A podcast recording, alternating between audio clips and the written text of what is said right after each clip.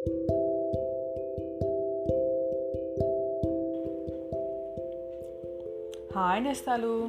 ఈరోజు నేను మీకు చెప్పే కథ పేరు విశ్వ ప్రదక్షిణం. కైలాసంలో ఒకనాడు మధ్యాహ్నం భోజనాలు అయ్యాక పార్వతీ పరమేశ్వరుడు కూర్చొని తాంబూలం వేసుకుంటున్నారు. విఘ్నేశ్వరుడికి భోజనం కొంచెం ఎక్కువ అవటం వల్ల ఆయాసంగా ఉండి ఓ తలగడ వేసుకొని వాళ్ళ అమ్మకు దగ్గరగా పడుకొని డొర్లుతున్నాడు కుమారస్వామి అంటే విఘ్నేశ్వరుని తమ్ముడు. పార్వతీ పరమేశ్వరుల రెండవ కుమారుడు.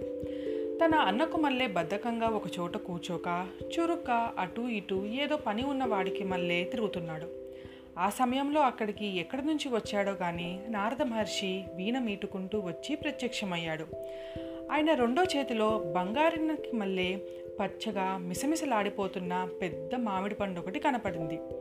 ఆటల హడావిల్లో ఉన్న కుమారస్వామి ఆ పండుని చూడలేదు కానీ నేల మీద ఆపసోపాలు పడుతూ దొల్లుతూ కూర్చున్న గణపతి పసిగట్టాడు. ఆయాసమంతా ఏమైపోయిందో గాని గణపతి టువ్వుమని లేచి నారద మహర్షికి ఎదురెళ్ళి ఆ పండు అందుకోబోయాడు. అప్పటికి కుమారస్వామికి కూడా ఆ పండు సంగతి తెలిసి తూరీగలాగా ఎగిరి వచ్చి నాకో పండు అన్నాడు. ఆ ఒక్క పండు కోసం అటు విఘ్నేశ్వరుడు ఇటు కుమారస్వామి పోట్లాడుకోసాగారు. ఎవరైనా ఇద్దరు పోట్లాడుకుంటుంటే చూడటం నారదుడికి సరదా.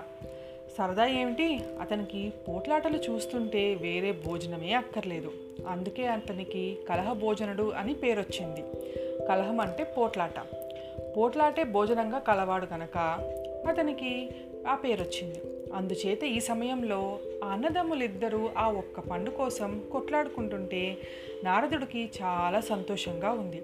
కానీ క్రమంగా ఆ పిల్లల పేచి చిలికి చిలికి గాలివాన అయ్యి పండు కోసం వాళ్ళిద్దరూ కొట్టుకొని ఏడవటానికి సిద్ధమయ్యేటప్పటికీ వాళ్ళని తాను అలా ఏడిపిస్తున్నందుకు పార్వతికి తన మీద ఎక్కడ కోపం వచ్చిపోతుందో అన్న భయం వేసి నారదుడు ఆ కొట్లాట ఏదో విధంగా పరిష్కారం చేయాలని ఆలోచించాడు.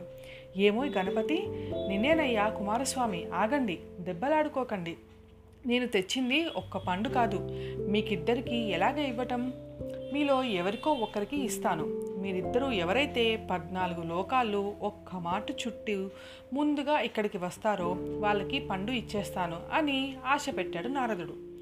ఆ మాట విని వినటంతోనే కుమారస్వామి తన వాహనమైన నెమలి వీపు మీదకెగిరి లోకాలన్నీ ప్రదక్షిణం చేసి రావటానికి వెళ్ళిపోయాడు.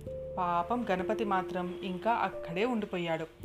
గణపతికి ఎప్పుడో పెద్దవాడయ్యాక ఒక ఎలుక వాహనం వచ్చిన మాట నిజమే కానీ మన మామిడి పండు కదానికి ఇంకా అతనికి ఏ వాహనము లేదు.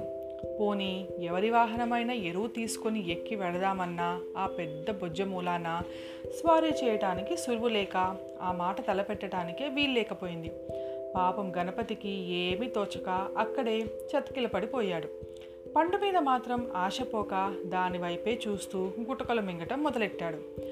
అప్పటికప్పుడు కుమారస్వామి లోకాలన్నీ నాలుగో వంతు దూరం చుట్టేశాడు. తమ్ముడు రాకుండానే ఎలాగైనా ఆ పండు కొట్టేయాలని గణపతి ఆలోచన మొదలెట్టాడు.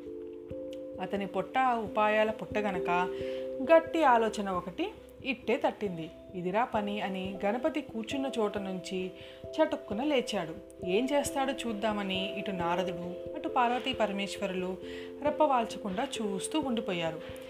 గణపతి మాట్లాడకుండా సరాసరి పరమేశ్వరుని దగ్గరికి వెళ్ళి ఆయన చుట్టూ ఒక మాట ప్రదక్షిణం చేసి చక్కా వచ్చాడు. ఏం చెప్పమా? ఉన్నట్టుండి వీడికి నా మీద ఇంత భక్తి పుట్టుకొచ్చింది? అని పరమేశ్వరుడు ఆశ్చర్యపోతుంటే గణపతి నారదునికి దగ్గరికి వెళ్ళి అయ్యా నేను లోకాలన్నీ ప్రదక్షిణం చేసి ముందుగా వచ్చాను. ఆ పండు ఇలా తేండి అన్నాడు. నారదుడు నిర్గాంతపోయి నువ్వు ఇక్కడే ఉండి మీ నాన్న చుట్టూ ఓ మాట ప్రదక్షిణ చేస్తే విశ్వ ప్రదక్షిణ చేసినట్లవుతుందా? అన్నాడు. ఎందుకవ్వదు? మా తండ్రి విశ్వానికంతకు ఈశ్వరుడు గనుకనే ఆయనకి విశ్వేశ్వరుడు అన్న పేరొచ్చింది.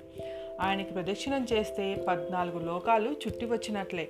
ఆలస్యం చేయక పండు ఇవ్వ ఇలా ఇవ్వండి అన్నాడు విఘ్నేశ్వరుడు. నారదుడు విఘ్నేశ్వరుని యుక్తికి మెచ్చుకొని మామిడి పండు అతనికి ఇచ్చేశాడు.